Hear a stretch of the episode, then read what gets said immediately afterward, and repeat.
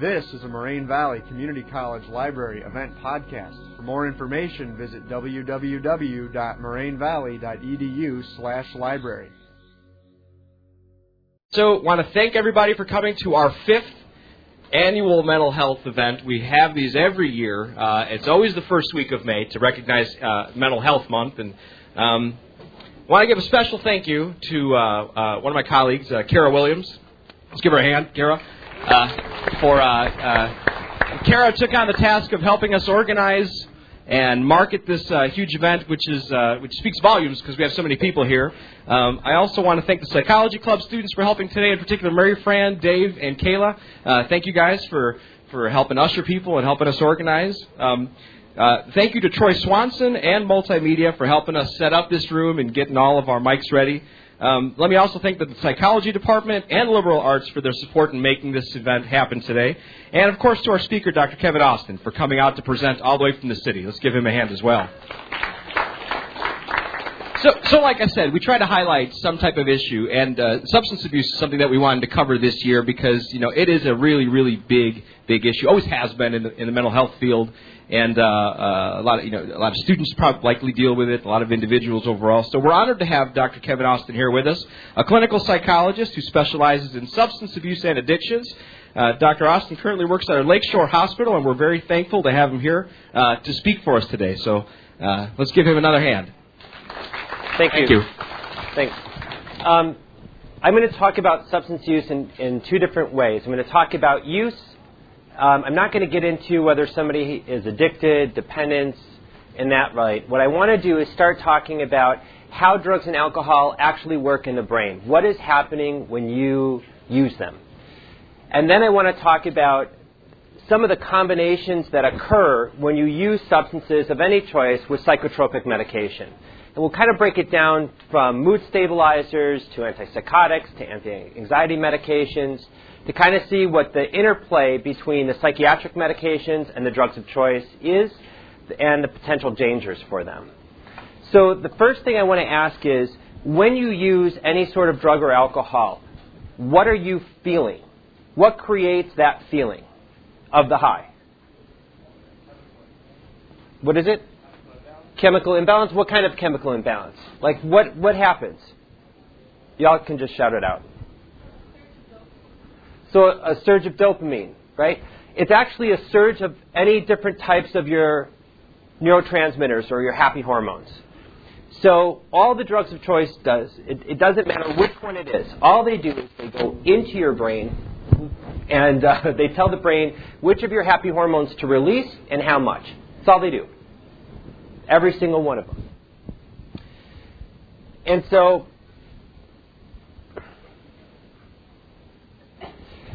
This process, uh, this process continues to repeat. So uh, you're going to get introduced to my uh, first grade art skills at this point. It hasn't gotten any better. And those of you in biology, don't kill me because I know cells really don't look like this.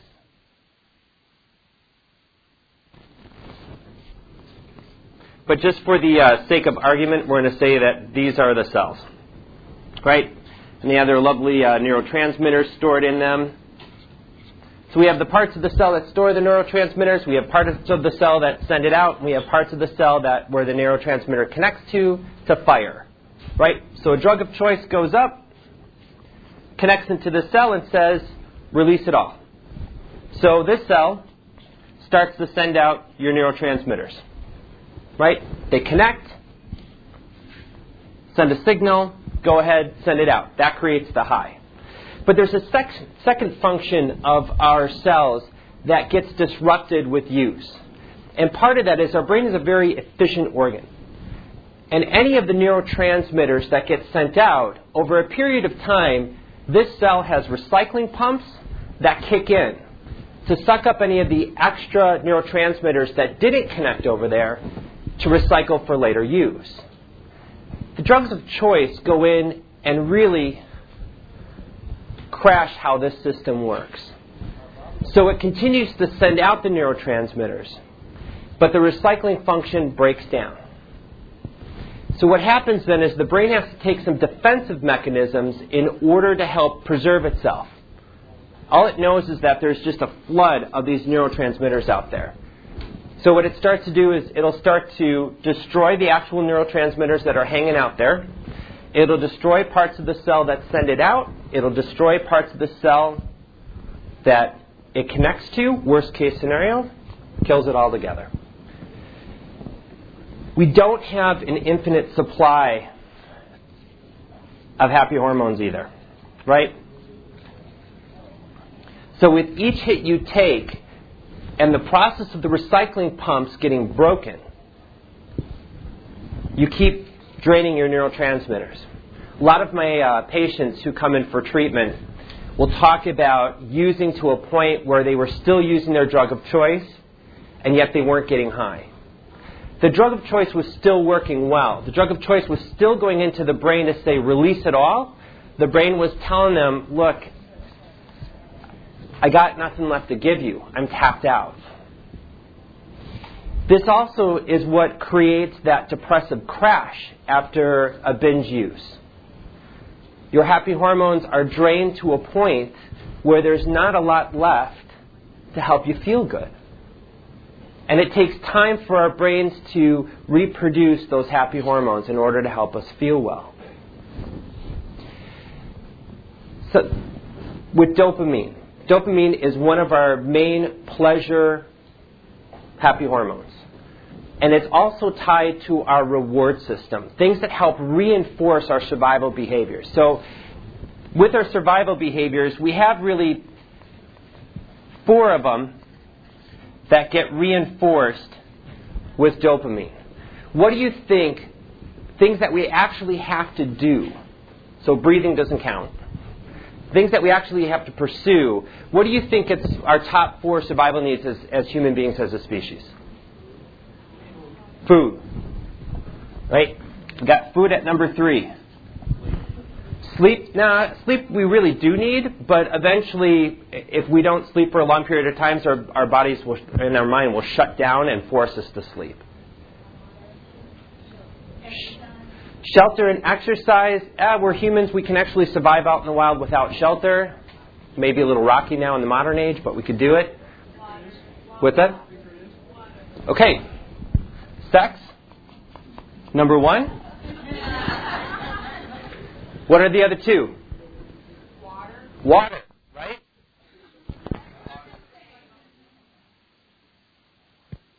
With water. Can y'all hear me? No.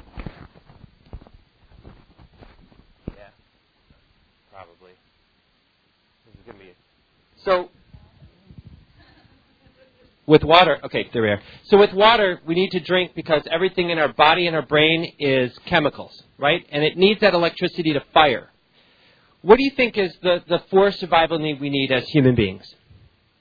What are we doing right now? We're socializing, right?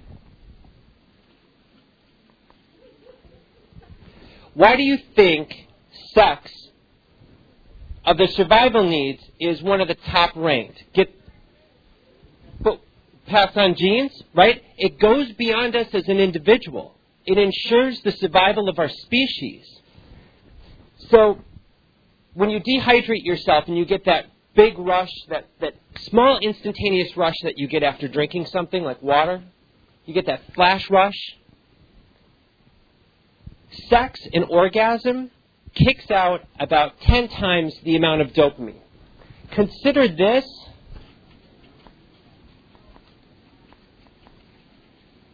the safety threshold of where the brain can flood itself to cr- produce a really pleasurable feeling without injuring itself.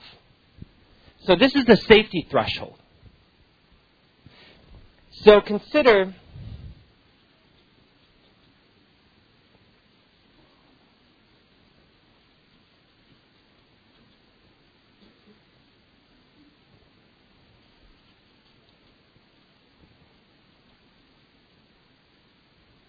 Consider the amount of dopamine that gets kicked out by the drugs of choice. Cocaine, about four hundred percent more dopamine than an orgasm.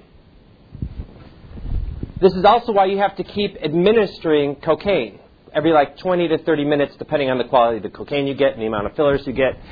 It's about twenty to thirty minutes the high. That's how long the brain is taking to kind of clear out the excess dopamine. Methamphetamine packs a punch. It's fifteen hundred percent more dopamine than an orgasm. Highs can last for like six to eight hours, sometimes twenty-four hours. Pot, around two to four hundred percent more. Pot is interesting too because it also releases and helps hang out there another component called anandamide in the brain, and we'll get to that in a minute. It's really tied to our memory system. Anandamide is used in our brain to start destroying parts of our memories that we don't need anymore. It's a chemical that's used to deconstruct our memories. Pot actually goes out and causes the anandamide to hang out there for a lot longer than it's supposed to, and therefore creates more damage in our short-term memory and our short-term memories than it normally should. So the higher the flooding, the higher the concentration of the damage. So methamphetamine, you get a great high from it, but because of the amount of the flooding, a lot more of the damage occurs quickly in the brain.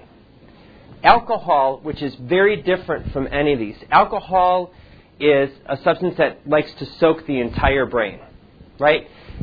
With any of these drugs of choice, you'll have some impairment in different areas of the brain, but alcohol is the one that creates global systems failure, right? When you get drunk, you can't walk, you can't talk, you can't think, you can't. Nothing is actually working well.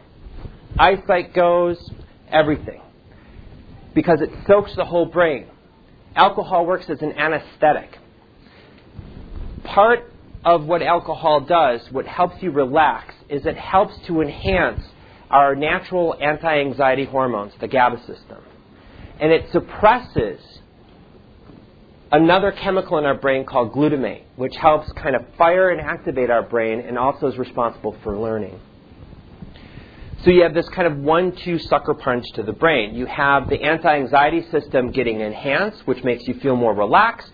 It also starts to shut down our judgment centers, our reasoning centers, and it starts to spread all the way through, which is also why you feel, if you're normally kind of anxious meeting people or anything else, you feel a lot more relaxed, a lot more social. Shutting that down and enhancing your relaxed feeling. The difficulty is, is after, again, that flooding is occurring with the GABA system. So all of your anti-anxiety hormones that help kind of calm the brain down and turn off different parts of the brain is getting flooded out and drained. So when you go and you stop drinking and the alcohol starts to withdraw, the brain starts to send out all that pent-up glutamate to try to kickstart itself, to try to get it firing again really fast.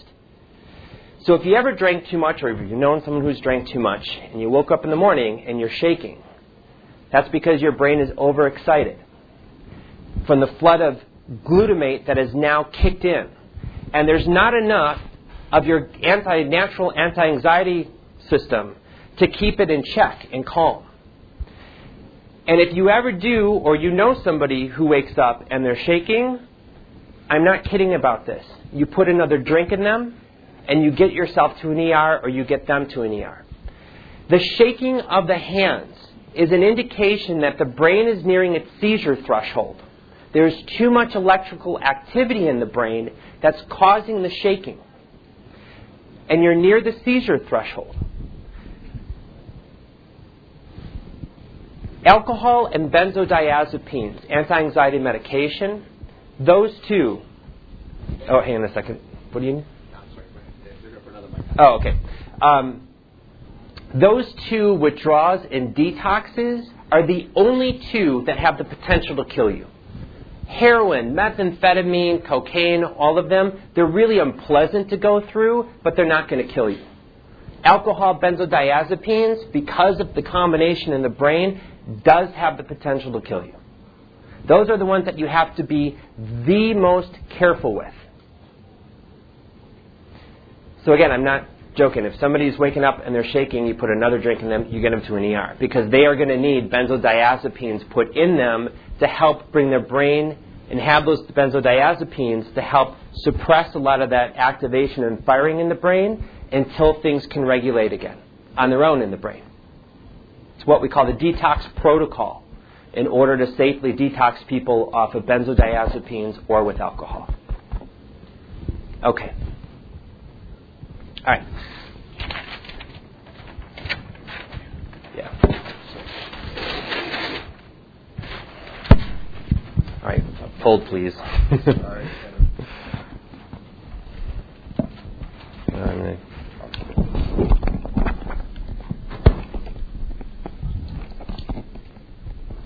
Is that better? Can you hear me? No? How's that? Better? Maybe it's just placement. Okay. Yeah. Um,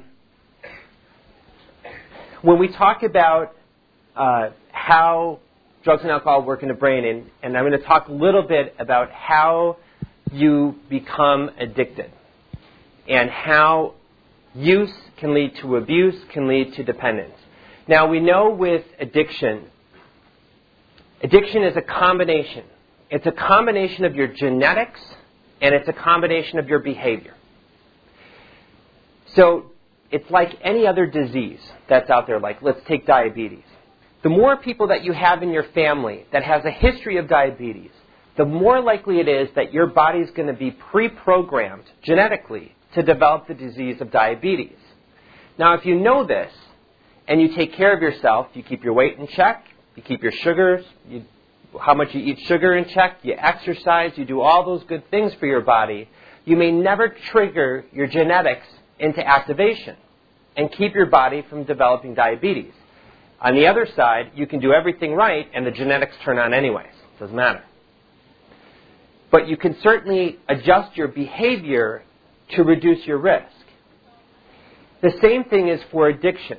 The more people in your family that have a history of addiction, and I'm talking addiction on a general scale, so addiction to drugs of choice, gambling, any other type of behavioral addiction, the more likely it is that you have the genetics that are wiring you to predispose you to addiction. What that means then is your behavior can help kick your genetics on. So use of substances can kick it on. Gambling, behaviors can kick it on. Once somebody turns on their genes for addiction, we can't turn them off. Just like once we turn on the genes for diabetes, we can't undo that. We can't just tell somebody, look, you're not going to be a diabetic anymore. We got this great treatment protocol. No, the only thing we can do is slow the progression of the disease. The same thing is with addiction. We can only slow the progression of the disease and put it into remission, but we can't take it away. Here's the other component that comes in. And this, I'm sorry, I, got, I have like no better example for this. This is about as good as it gets. So say when you like grow up and you're learning how to like ride a bike, what do you start off with? What's that? Training wheels. Before that. Tricycle. Before that. Like big wheel, right? Big wheel scooter thing. So you learn how to brake, pedal, and steer, right? Your brain starts to form some basic pathways of that. So as you practice riding that big wheel, your braking, your pedaling, and your steering continue to develop. The more you repeat it, it creates this nice little network. Then you graduate to the tricycle, right? You're a little higher off the ground, braking, pedaling, and steering. Continue to grow. You get into your bike with training wheels.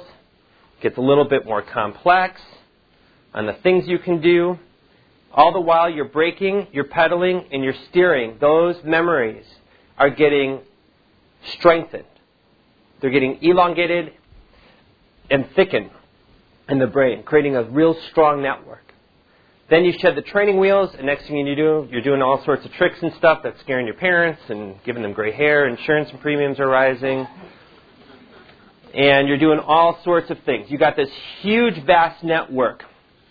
All the while, your braking, your pedaling, and steering become really solid. You've repeated those behaviors over and over again. You've practiced them. Then that magic day comes, you get your driver's license, your back gets shoved to the back of the garage and doesn't get looked at again until things start to not look so good in the middle and you have to pull it back out again. So after twenty years, well, let me just ask this. What do you think happens to this network? What's that? shrinks. Why does it shrink? No longer using, right? It goes back to that phrase, use it or lose it, right? Our brains aren't don't grow with all of the memories and things that we have, right? Our heads don't expand with every single knowledge that we gain. It's set size. It's got to, our brains have got to be very efficient with the storage space it has. So if we don't use it, we lose it. But after twenty years, you can pull out that bike, get on it, you'll be wobbly and shaky, but you can still ride it. Those basics that you repeated over and over again, that braking, pedaling, and steering, you can still do. That doesn't go away because you repeated it the most. This also goes for the behavioral component of addiction. Getting your drugs of choice, using your drugs of choice, people, places, things, everything that you've done and repeated over and over again creates this large network of addictive behavior and thinking. We can help someone deactivate this large network of addictive behavior and thinking. We have to have them work a recovery plan. It's not enough for folks that have developed an addiction or an abusive pattern of their substances just to stop using. Chances are this network of addictive thinking and behaving, the obsessive compulsive behavior, will get enacted out in some other form. We have to have them work an active recovery program in order to kind of take those behaviors and thoughts that they've gotten used to and accustomed to, where the brain just naturally falls very easy into doing, and have them learn to do something new. This is also why it is so hard for us to change our habits. The longer we've done a habit, the more ingrained it becomes, the less energy our brain really has to use in order for it to, to do that behavior. And when we try to implement something new, that takes a lot of energy. It takes a lot of effort. This is why we kind of fall back into our old behavior no matter what it is, no matter what we, whether we like it or don't like it. All right. Any questions on any of this so far? Yes?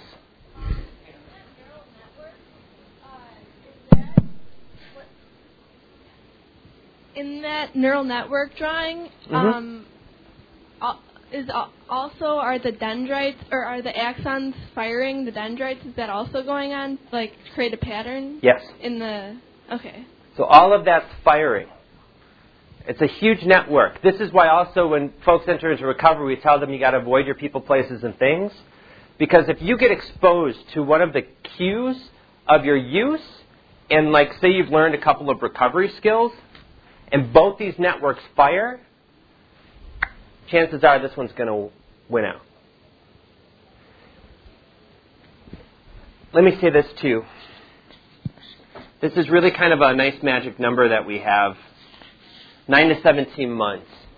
With a lot of the brain imaging scans that we've been able to do now, the brain does a tremendous amount of recovery in nine to seventeen months if you refrain from all substances. This is why it's just...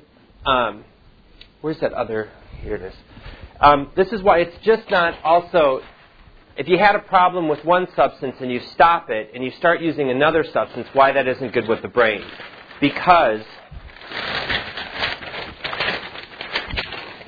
going back to this, when the brain starts to repair itself, this cell over here can grow around this dead one.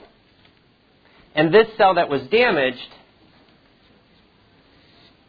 can grow to repair itself. But if you're using other substances and that flooding occurs, it's going to start to damage the parts that are trying to regrow around the other dead tissue to reconnect. Or it's going to further the damage by constantly creating more injury in the brain.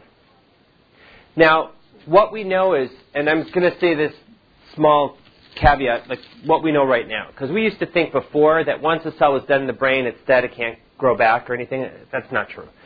There's one area that we know at this point in time where the cells will actually regenerate, just like your liver, and that's in the hippocampus. It's the memory maker of the brain.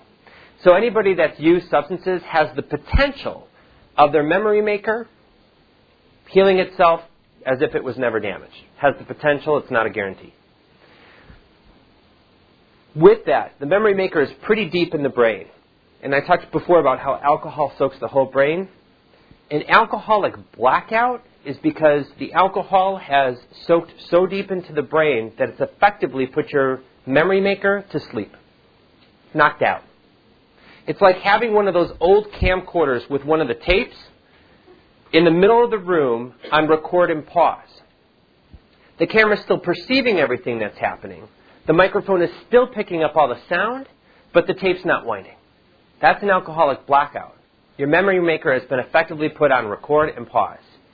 So don't ever try to think that you can recover memories from an alcoholic blackout. No memories were ever created. It was kaput. It was sleeping.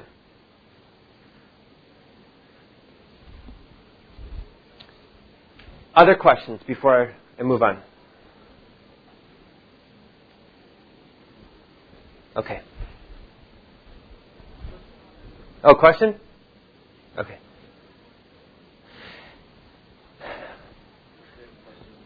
Oh, yeah, I have great. One question right here. Let me give you the mic.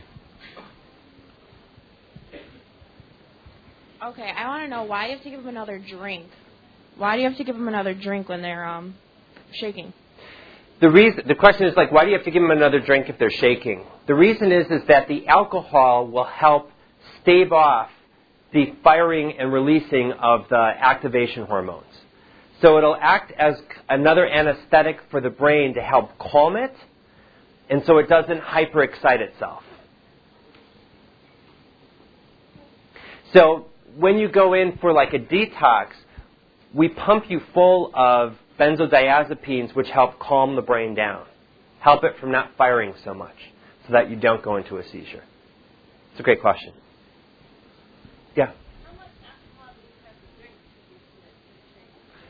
The question is like, how much alcohol do you have to drink before you get into that shake state? And it depends on the type of alcohol you're drinking, the alcohol content of the drink, your body weight, uh, your tolerance level. There's a whole lot of factors that go into that.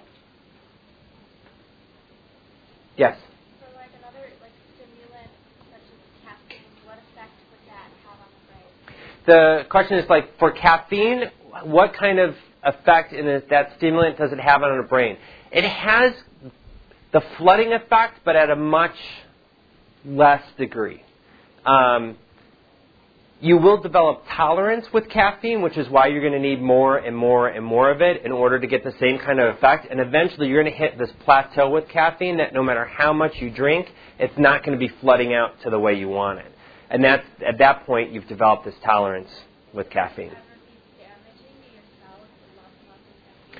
Uh, there can be caffeine intoxication, but the long-term effects of it aren't really bad. They're, you'll do okay with it after some time off the caffeine. Doctor Osten, we have, we have a question back here as well. Yeah. How about um, A D H D medications? Yeah.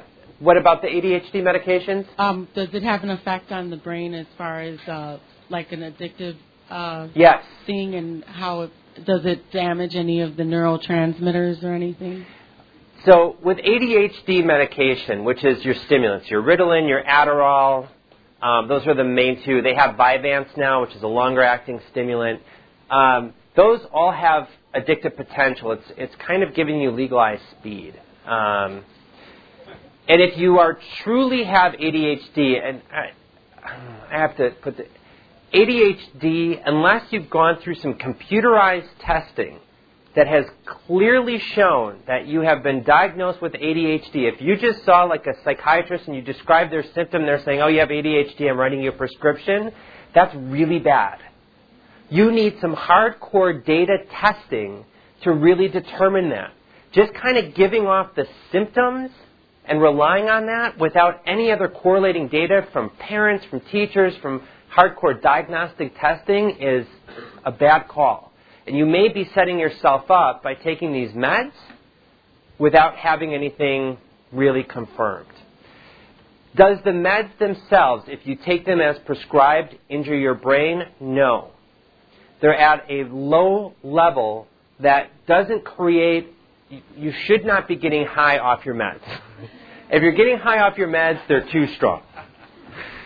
You, the doses that we give you with, with the A D H D meds are not strong enough to produce a high. And if you truly do have A D H D, you will feel more calm and focused, not more ramped up. If you're feeling ramped up by your A D H D medication, chances are you're not A D H D, or your medication is way too strong.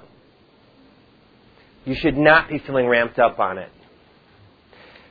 Now, if you use more than what is prescribed at the doses of your A D H D medication, then, yes, flooding can occur, especially if you're getting high off of it. You will build tolerance. You will need more of it. And that is where some of the injury can occur. Other questions? Okay. We'll have time to get some more questions.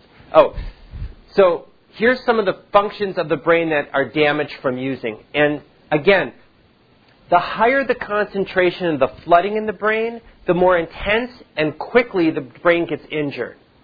Alcohol, because it soaks in the brain, can take a long time for somebody to start to actually feel a lot of the brain damaging effects of the alcohol.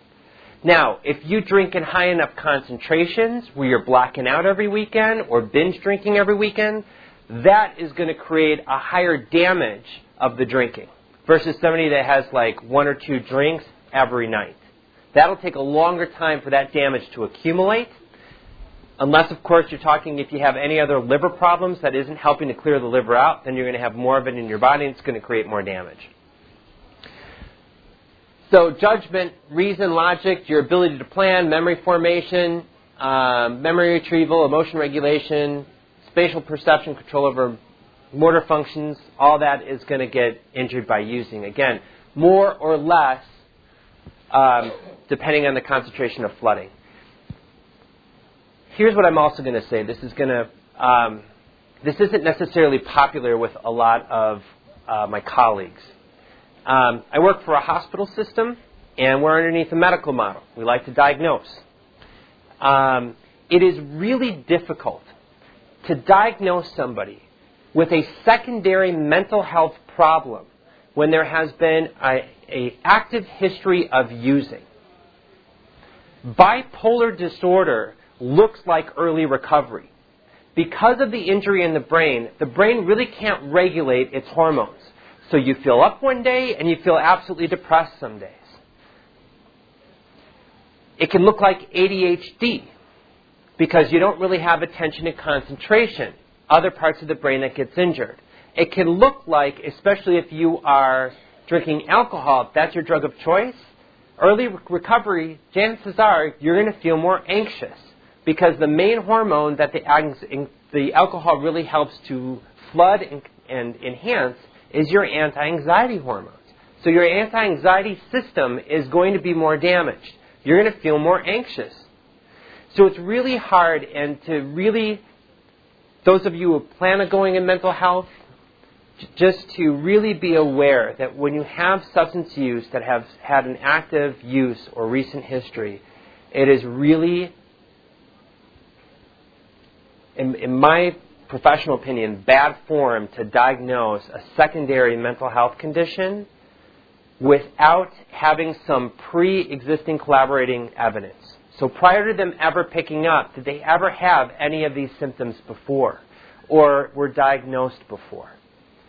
Now, that's not to say, and I'll get to your question in just a second, that's not to say if people are experiencing the symptoms of depression or the symptoms of bipolar disorder in their early recovery that we don't treat it. No, absolutely. If somebody is feeling depressed or anxious or their moods are off, we need to chemically treat that because we know, we know that their brain is injured and needs some additional help. Absolutely, let's treat the symptoms. But I would be very careful about throwing an extra diagnosis on it. Question? How long after? Let me give you the, let me give you the microphone. Oh. So everybody can hear because it records too. I, oh. How long after somebody's in sobriety would you like say that you would start diagnosing them with the secondary health Um, so for myself, I know that from a lot of the brain imaging, that nine to seventeen months of sustained sobriety, and I mean like sustained sobriety from all substances, I have a really clear picture or a clearer picture of what their brain is shaking down, how it's shaking down with the recovery, with sustained recovery. Generally around the one year, it takes about one year to be on antidepressants for them to make a permanent chemical shift in the brain. And by the way, speaking of depression, um, oops, with this, what we anticipate is happening with a biological basis of depression is that your happy hormones are getting sent over, and before they're having a chance to connect, to make a reaction, the recycling pumps are kicking on too soon, and it's recycling the happy hormones up too quickly. So the antidepressant medication, which is a terrible, terrible name for that medication, it kind of alludes you to believe that if you take this medicine, you won't be sad or depressed anymore. Guess what? Sadness, human condition. Depression, human condition. Even if you're taking antidepressants, you're going to get depressed sometimes, and you're going to get sad sometimes. That's just life. What the medication does is help to stop up the cells so that it doesn't recycle those happy hormones as quickly, and they have a chance to get across and connect. That's all it does. So, in order for the brain to kind of reset itself, it takes about a year to be on those medications for a permanent chemical shift to occur in the brain. So the biggest thing that I see in the intensive outpatient program that I work is that most people around the four, five month, they think like, I'm feeling great, everything's perfect, I'm going off my meds, I don't need them anymore, I feel great. And then they hit this horrible crash. Because the meds haven't done their job. They were doing their job to help regulate it, but they didn't stay in long enough to help the cells reset themselves. Um, so if you're on medication, please know you need to kind of stay on it for at least a year. And then if you feel like things are going well and you've got some other coping skills and kind of life is taking a turn, you can talk to your doctor or psychiatrist about stepping down. Do not go off your medication on your own. That is a bad call. Some of the medications have really, really unpleasant withdrawal from them. So you need to be titrated or stepped down on the dosing instead of just flat out stopping. Also, if you flat out stop and you start to hit a crash, it is much harder for us to get in there and get you boosted back up to where you were. If we start stepping you down and you have a dip, it's much easier to increase your dose and with the meds still present, get you back up a lot sooner. So again, please don't stop your meds on your own. It's just not a good idea. All right. Let's talk about some of the combinations. Doctor Osten, I'm sorry. Oh, yeah. There's a question over here. Would you like Perfect. To Would you like to take another one? Yes. Okay. Here, sir. Right into the mic. Um, wait, do you know anything about, like, the medicine Seroquel? Yes. Like, I don't know. Like, I used to be on it for sleeping, and, like, you know anything I could possibly do to get off? Like, they're trying to take me off of it. When I don't take it, I can't sleep, and I'll be up for days. Okay. So the question is, like, with Seroquel. Seroquel is an antipsychotic that we also, at low, for, for sleep, we use it at low doses that don't hit the antipsychotic quality of the medication. Um, so if you're taking like fifty milligrams of Seroquel, you're not going to have its beautiful antipsychotic effects. But it will make you tired. So here's, going back to this. How's your sleep routine in college?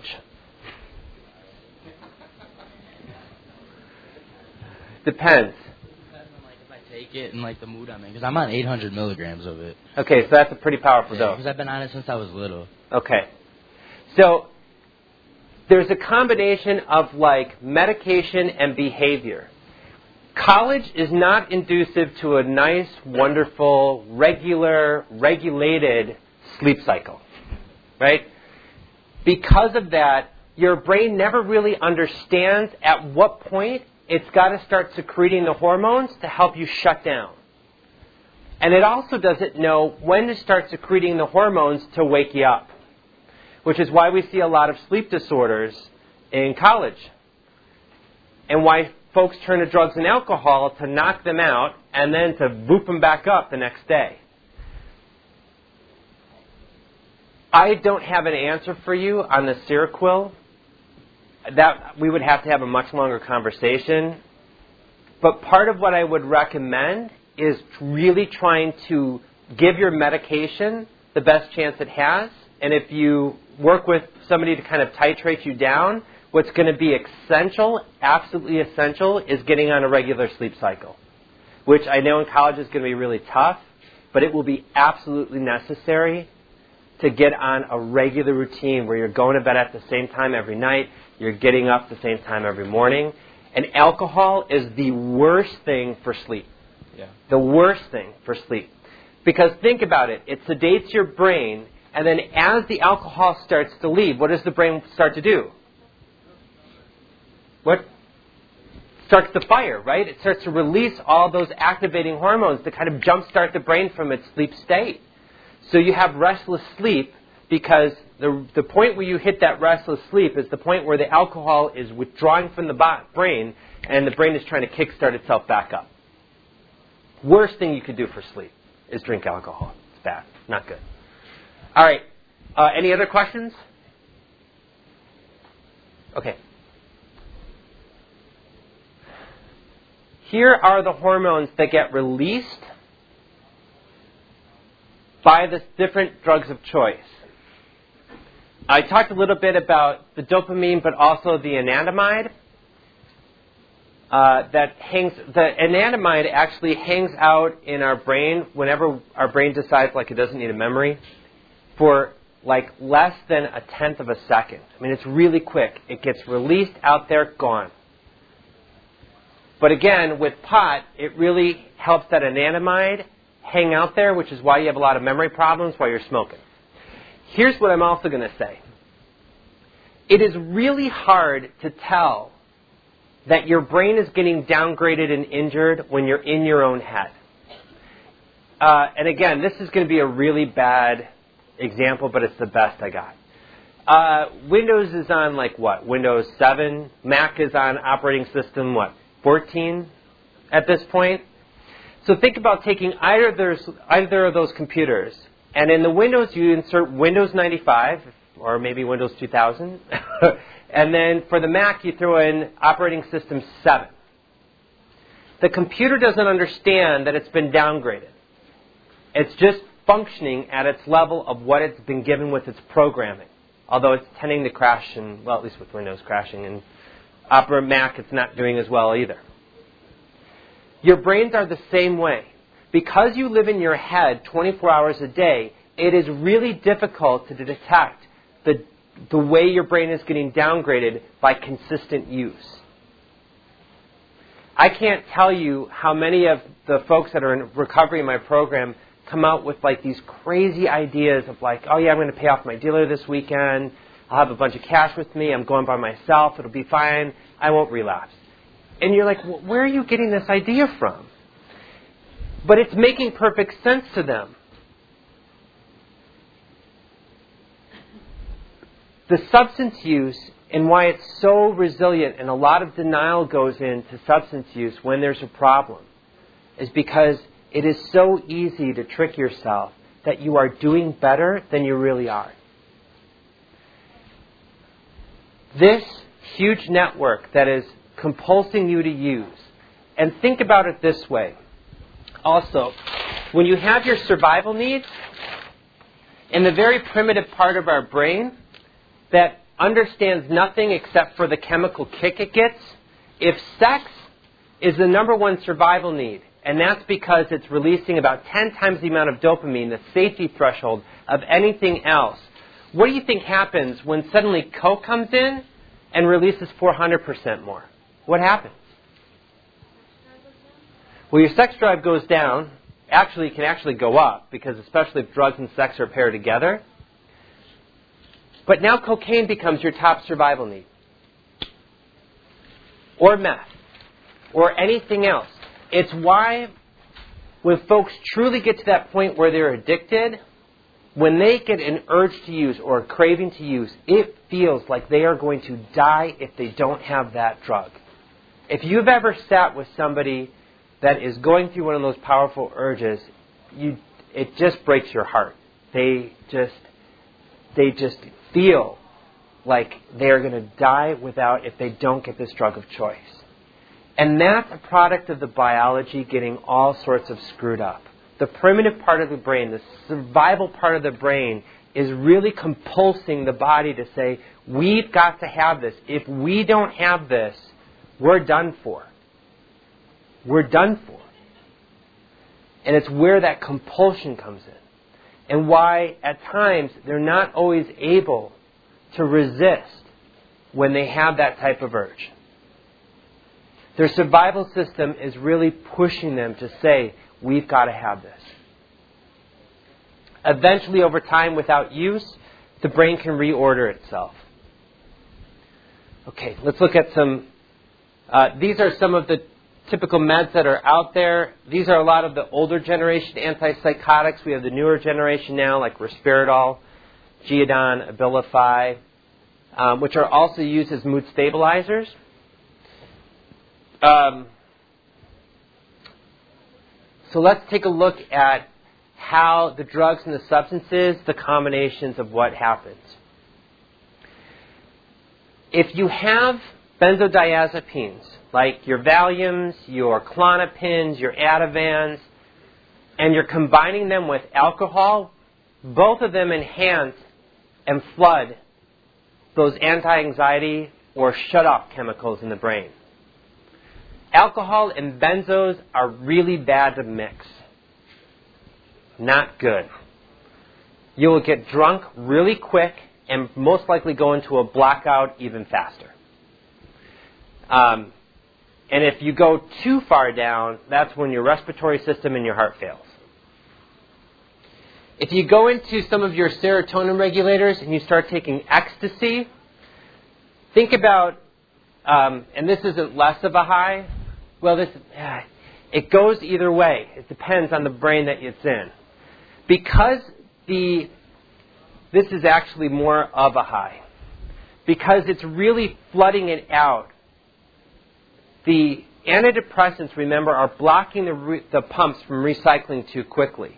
So what's happening is that cell is just, the ecstasy gets in and says, flood the serotonin, and there's no ability for the pumps to try to recycle that out. So the antidepressants are actually making the ecstasy much more efficient and much more deadly. Because if you have too much serotonin in your brain and it can't clear it out in time, you'll go into serotonin syndrome.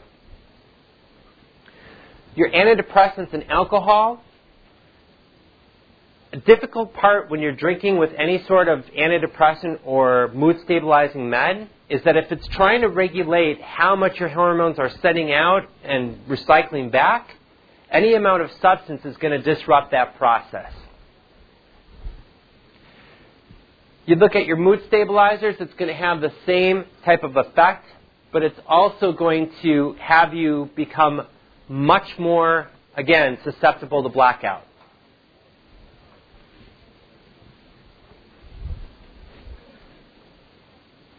If you're using, again, benzodiazepines and pot, that's another bad combination. Again, it's going to have a double sedating effect, risk of coma.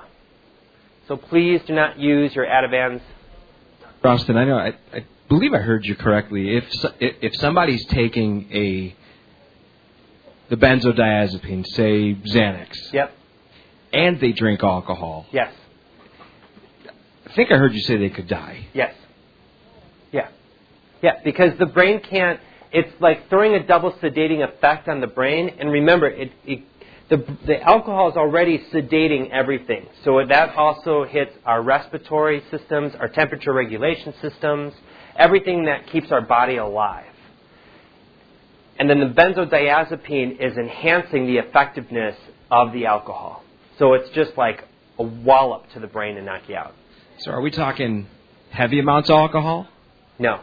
It can take very... It, One drink, it, two well, drinks? It depends on the strength of the benzodiazepine that you're on. The higher the dose of the benzodiazepine, the less alcohol it'll take to knock you out. Like a point five or something like that. I'm not sure how high that is. point five is pretty low. Like, talking like one, two milligrams is going to really create a big problem. Okay. Especially the strength of the benzodiazepine and the strength of the alcohol. Like if you're drinking hard liquor and you have like two milligrams of benzos, you knock out, especially compared to your body weight. You really, that really could be fatal. Yeah. All right, because I don't think a lot of people realize that. Yeah, it's not a good combination. They think, you know, I'm going to get really high, I'm going to get really passed out, but, you know, when you're talking fatal. Yeah, it, it's, and you don't ever want to put yourself in that vulnerable place of being in a blackout. Okay. Um, people who have taken shrooms have uh, reported that, you know, like when they're passing into that stage, they feel like they're dying almost. Yeah. So I was wondering, like, how, like, what this fungus could have on the physiology of the brain. So let me just talk about hallucinogens on a broad scale. So what happy hormone do you think gets released by any of the, the hallucinogens, whether it's shrooms or L S D or anything? Serotonin, right? Why is the trip different every time?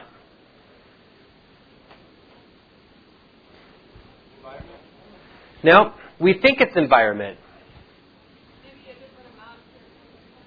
Right. The L S D and the shrooms randomly send out serotonin to the different sensory systems. So sometimes it'll send a lot out to the tactile and not a lot to smell. Or other times it'll do a lot to the visual and not a lot to the tactile. It's a random flooding of the serotonin to all the different sensory systems, which is why your trip is different every time. Your state of mind can have an impact, but really if If, there, if you're doing more like smell and it sends out a lot to visual, again, it's it's just a random flooding.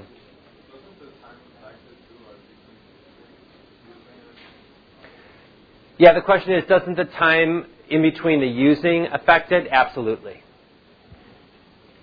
Yes. Oh. I was, I was wondering... Um, You said two milligrams of Xanax and drinking could potentially kill you? Correct? Depending on your body weight and the strength of the liquor, yeah. All right, but um, can you develop a tolerance while blacking out each time, or is there never a tolerance rate if you're drinking it on Xanax? No, the, both Xanax and alcohol you will build tolerance to. So any of the benzodiazepines you will build the tolerance for. So you will need more to have the same type of relaxing effect. So you can build more and more and more. Um, yeah, we talk about the effects of pills and um, alcohol on the brain. But what about the effect on the liver, mixing those two? Yeah. Um, anything that you ingest that's foreign to your body, the liver's got to clear it out. So some of the psychotropic meds, especially when we're talking about some of the major mood stabilizers, they can hit your level pretty hard, your Depakotes, your lithium. And you also have to have those monitored.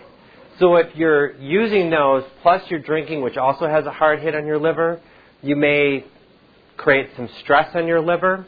Now, if you have a concurrent liver condition, like hepatitis, A, B, or C, then that will really increase some damage.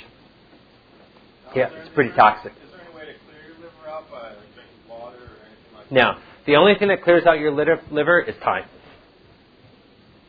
Time and, and non-use. That'll help clear it out. Now, with some of the hepatitis, we have treatments for the hepatitis, um, which could help. Kayla, you have a question? Um, so if you're taking a mood stabilizer and you drink, is it okay to do it at, um, like, a monitored, like, don't binge drink, but you drink with friends or family, like a moderate amount? Any sort of substance use is going to decrease the effectiveness of the medication. So while you may not, at a moderate amount or, or a low amount, you may not have like the the point where you're getting much more sedated from it, but know that your medication isn't going to be as effective. There's a reason why they have on the warning labels, like, do not drink with this product. And I wish, and they, they can't put, like, do not use other drugs with this product because other drugs are supposed to be legal and you're not supposed to be using them anyways. But any single time you introduce something into your brain that creates a flooding, it is imbalancing what your medication is trying to balance out. So yes, you may be fine at a low to moderate rate. Like you won't go into a, you may not go into a blackout or something, but the medication isn't going to be quite as effective. You're still throwing things off kilter. Any other questions so far?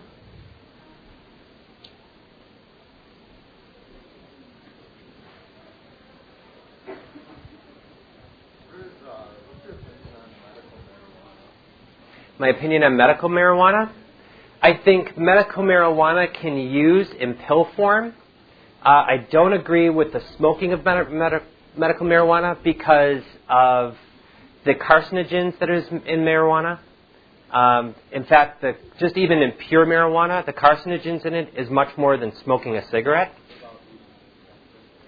I think if you have, like, if you're ingesting it in a pill form, for medical marijuana, for appetite control, with you, like say you have H I V wasting, then I can see it's a it's an effective treatment as long as there's something. You won't get high if you're ingesting it in the proper dosage of medical marijuana. But if you're ingesting it at points where you're getting high, it's too strong. What's that? Well, no, if you're taking it for medical marijuana, you're using it for appetite stimulation, not for getting high. Well, at least that's the theory. Glaucoma. Yeah. Glau- glaucoma. Right.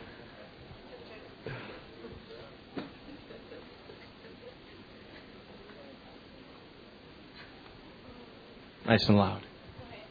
Uh, I know there's a lot of debate sometimes between if marijuana is addictive or not. Uh, in your treatment, do you do you consider marijuana social? Can people socially use marijuana, or is it addictive? Marijuana is one of those drugs that for every article you can find that says it isn't addictive, you're going to find an article that says it is addictive. Here's what I've seen. Out of all the drugs of choice, the folks that get, whether it's psychologically addicted to marijuana or physically addicted to marijuana, I can't, I don't know. But the ones that do have an addiction to the marijuana, it is one of the toughest habits to kick. Um, I have seen my folks that are coming in with marijuana addiction struggle so much more than somebody even with meth um, because it becomes such an integrated part of the life and the functioning, and the anxiety that comes from the dis- from the removal of it is really tough to cope with. I would say that the psychological dependence on marijuana is a lot greater.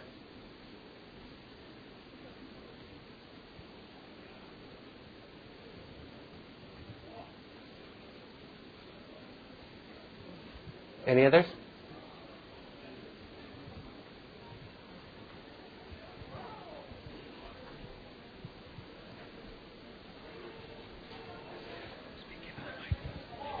How is it that, uh, like, some people, like I know a lot of people that start, like, at thirteen years, smoking weed, drinking, and they're still going, and there's, like, no signs of slowing down, no physical effects? Like, are they just freaks of nature, or, or they're just... No, I mean, like, force coming. No, I've seen people who have effectively managed their methamphetamine use. It it depends on the resiliency of your brain, your genetics, other coping skills, how your brain reacts to the substances of choice. It's not to say that, like, over time, it, as you age, your brain just naturally degrades, that that may leave them a little bit more vulnerable for, like, longer-term problems, especially with the consistent pot smoke. If you... If there's any sort of dementia or Alzheimer's, because of the anandamide that gets released and sustained by the pot smoking, they may be setting themselves up for more memory problems later in life, especially if there's a history of, like, dementia or Alzheimer's. Um, but, again, our, our genetics are, are unique. Um, and sometimes folks have just one of those really resilient brains that they're able to use successfully and manage it without ever developing an addiction. The key question I always ask folks is, how much are you willing to roll the dice? And look at your family history.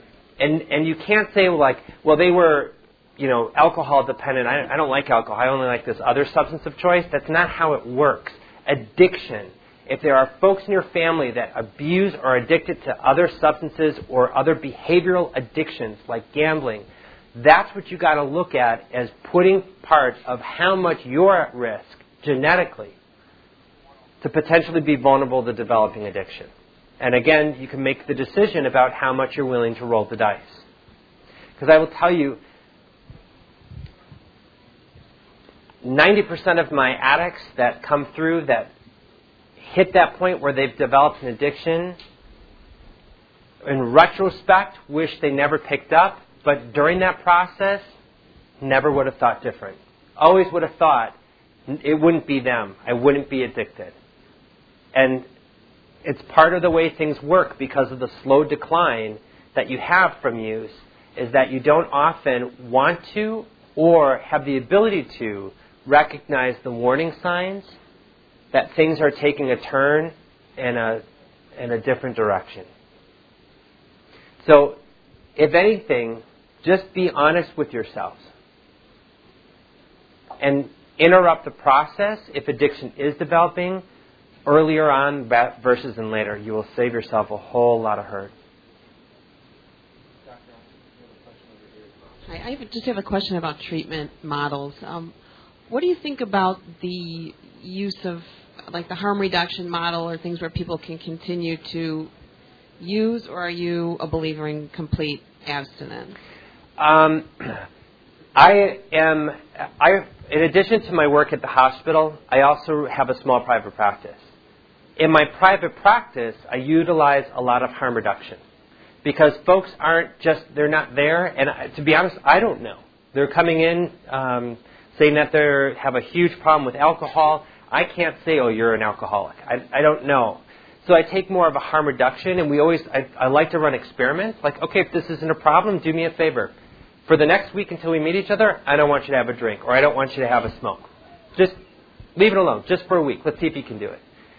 And we start to run experiments to really gauge how entwined, not whether they're addicted, but how entwined that drug or alcohol is in their daily functioning. And then we try to untwine it as much as possible. And if folks are consistently failing at the ability to entwine it, at that point, I move to a harm, or not a harm reduction, I move to an abstinence. If they're unable to maintain an abstinence, then I refer them to a higher level of care. But at the hospital, if folks are coming to an intensive outpatient level or an inpatient level, trust me, there are problems galore. Because it's really hard to get into an I O P level of care or inpatient with managed care these days, and you really have to have some serious problems in order to get in. Yeah, so I believe I, I don't ever believe there's one model that fits all. I, I think there's a place for harm reduction. I think there's a place for abstinence. So would you say that it's um, more, is it harder for someone going cold turkey for their brain to function right than someone that's getting the drugs to make their brain go back to the complete form? Yeah. The, it depends on the person, oddly enough. Some folks do better if they're able just to stop cold turkey. And when I started in psych twenty years ago, we used to tell people, like, continue smoking. If you're giving up your drug of choice, keep your smoking. You, you can have it. It was the worst advice we could have ever given. Because the nicotine travels along that same brain network as the other drugs of choice. So if they're stressed out, they medicate. If they are in a routine, they medicate by smoking. And it keeps up the instant gratification, the obsessive, the compulsive, the behavioral side of the addiction. Um, for folks that are non-addictive, where use have just become problematic, they have an easier time with a harm reduction model where they can eventually go back to moderate use, where it is under control and they're able to go back. Sometimes life gets in the way. And as a way, if we don't have any other coping skills for stress that's happening in our life, we'll turn to something that is easy to help us feel good. But if we can vamp up coping skills for someone to help them cope effectively with stress, with depression, with anger, then they may be able to go back to their use with because they have these other coping skills to use. Did that answer your question? Okay. Um, I was just wondering about cross addiction and how prevalent it is in uh, recovery. Like, if somebody's abusing alcohol and then after recovery starts smoking marijuana, is it are they going to go back to the alcohol? Well, this this huge network Remember, the addiction is more than just the substance. The substance is the means to the end. The addiction lies in the compulsive thinking and behavior, the obsessive compulsive thinking and behavior of the use. So with folks that truly do become addicted to their substances, when they come into treatment, we have a high correlation of folks picking up something else to substitute. Um, eating is one of the biggest things. It's, especially if alcohol is your drug of choice. Alcohol, when you drink it, it gets converted into sugar. So a lot of times my the folks who are recovering from alcohol, they've never had a sweet tooth in their life, and they give up drinking, and next thing you know, they're eating like a pint of ice cream a night because they just had this insatiable craving for sugar because the body's used to having this high level of sugar in it from the alcohol. So the cross-addiction has a high potential. That's why recovery is not a passive process. Like, you just can't stop your drug of choice and think that things are going to get better. You've got to develop a whole new way of thinking and behaving to shut down that addictive network to allow the brain to deactivate it and make it less prevalent. Um, my uh, biological father was a, a druggie and an alcoholic. Um, he would come home and he'd be drunk all the time and high as can be. Um, I know that for me, his genes are really deep inside me. Um, and I tried to stay away from drugs and alcoholic alcoholism as much as I could. Yeah. And um, the thing that I turned to was working out. Now, is that something bad? Because I, I sometimes I'll be in the gym six hours a day, you know, seven days a week, you know, working out. And yeah. So how do so I stay away from out of like everything, that? I'm happy you're exercising.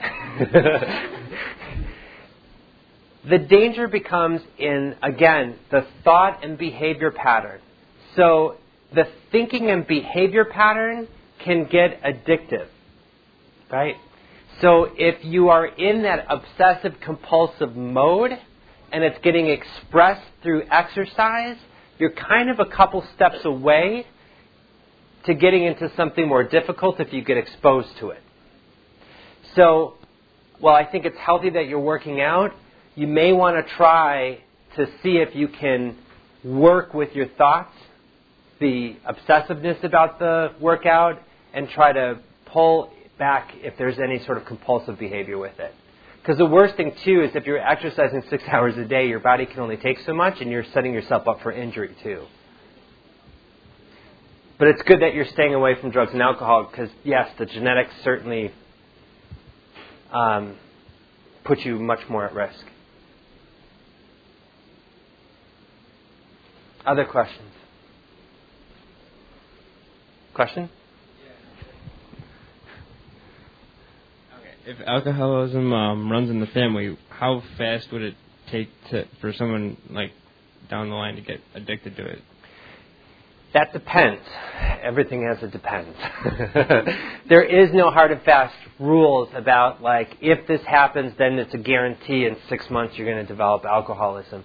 Again, it depends on the strength of the genetics. It depends on like your your vulnerability to alcohol. If you, if you, what are the main ways to kind of look at how if addiction is starting to creep in is if after your first hit or sip of alcohol or any other drug of choice, are you able after two to say enough? Can you put it down? Or does your thinking begin to become obsessive about it? Or is no amount of the drinking satisfying? When we look at addiction, when we look at like, especially with twelve-step, twelve, the twelve-step programs is a very imperfect program. But they got a lot of it right. And what they got right was the phenomenon of craving. They believe, and science really agrees with this, is that once you have that sip of alcohol or once you have that first hit, the phenomenon of craving occurs. And what that means is no amount of your substance of choice is going to be satisfying. You need more and more and more. And you stop because some outside force makes you stop, whether that is the alcohol or drugs have run out, somebody says it's time to go home, you pass out, your body takes over and says, we're shutting down. But if those things didn't happen, would you still be using? That is a really important gauge and a really good litmus test to really see if addiction starts to run. If you start to use and you just keep feeling like you want more and more, and two isn't enough, and three isn't enough, and four isn't enough, and you still want more, chances are you've got addiction. Because no amount is going to be satisfying. That reward center is on hyperdrive. And until something from the outside interrupts it, you'll continue to use. That's a bellwether we use for addiction. That's the easiest answer I can give you, is kind of a simple litmus test. But what if, like, that's only on the weekends or something, like... Doesn't matter. It's it's when you first have that sip or or hit. At that point, because a lot of, like, alcoholics, true alcoholics, can go. It, it, the, the stereotype of an alcoholic is the person who drinks to oblivion every night. That's not true. The alcoholic is the person who starts to drink and cannot stop until something from the outside interrupts the process. Like, even if you can go, like, over a month without drinking? Even if you can go two years, five years. Because when alcoholics relapse, even after, like, ten years, that first sip hits that reward center of the brain, and the phenomenon of craving picks up right where it last left off. Again, that core, even though a lot of the behaviors have been taken away, that core genetics, that vulnerability to that high, kick in, and that phenomenon of craving occurs, and there's not an ability to stop until something interrupts it. That's the measure. Doctor Osten, I think we have time back here. We have time for one more question. Yeah. Just wondering, like, what is the thought process of, like, someone who's addicted to gambling? Because I just find that boggling. I don't understand it. Yeah. So. It's the intermittent reward system, and it's always, it's the addiction and the obsession runs on that next chance, that next one, that next one. It's kind of like the next drink and the next drink and the next drink. The inability to stop despite the consequences until something interrupts that process. It's the obsession about winning big. It's the obsession of, like, the high that comes with it. We do get bursts of dopamine from that, that risk-taking. Jumping out planes, doing roller coasters, all of that gives you that rush. Gambling, especially when you're talking about cards and slots, does the same thing. Each throw of the card, each roll of the dice sends out some of that dopamine to kind of reward that and that risk. That's part of where the behavioral addiction is, despite catastrophic consequences. Like losing a house. Like losing a house. Yeah, we've had uh, a couple folks in with gambling addiction that have lost, I mean, they're, they're in hundreds of thousands of dollars in debt with their bookies. It's not good. And despite that, they just can't stop. It's upsetting. Yeah. Yeah. Are there any other questions for uh, for for Doctor Osten? And then we'll take one more, and then we're going to finish up our program. I know many of you have to get to class. Um, you, you mentioned that A A is so I- imperfect, or, or rather that, that it's just imperfect. Um, what, what other forms of treatment do you use, if not the A A model? Yeah. Um, A A is the largest one that's out there. Like in the city of Chicago, there's five thousand meetings running a week. Um, another good treatment model that we use for an adjunct to therapy is SMART Recovery, uh, S M A R T Recovery. There's also rational recovery, secular in recovery, women in recovery. There's a bunch of different recovery ones. Uh, twelve-step relies a lot on surrendering and the concept of a higher power, which for a lot turns a lot of people off. They want to just do it their own. And SMART is a good another avenue for it. SMART Recovery has a lot of online meetings uh, where you can microphone yourself in. There's a lot of chat meetings. They also have a lot of like um, cognitive behavioral like worksheets and um, different educational materials on their website. Um, but we generally recommend twelve-step just because of the volumes of the meetings that are out there. And plus, you need support. You need to be around other people who aren't using it and that are going through the same thing if you're going to make it. Um, SMART Recovery in the city of Chicago, there are five meetings a week. Um, so we try to say if you know if you have a difficult time with twelve-step, there's a lot of meetings that don't stress a lot of the higher power out there that we can kind of get them into and adjunct it with SMART Recovery. Well, Doctor Osten, thank you so much for coming out here today and sharing your Thanks experience for your and your knowledge. Thank you. Thank the audience, too, for coming out and showing support to the psychology department, to our school, to uh, to our speaker, and for your wonderful questions as well. We appreciate it. Um, we have a representative as well from Chica- uh, from Lakeshore from Lakeshore Hospital uh, and back, and uh, we have some information back there for anybody that w- that is interested in finding out about their services. Thanks for listening to this Moraine Valley Community College Library Event Podcast. For more information, visit w w w dot moraine valley dot e d u slash library.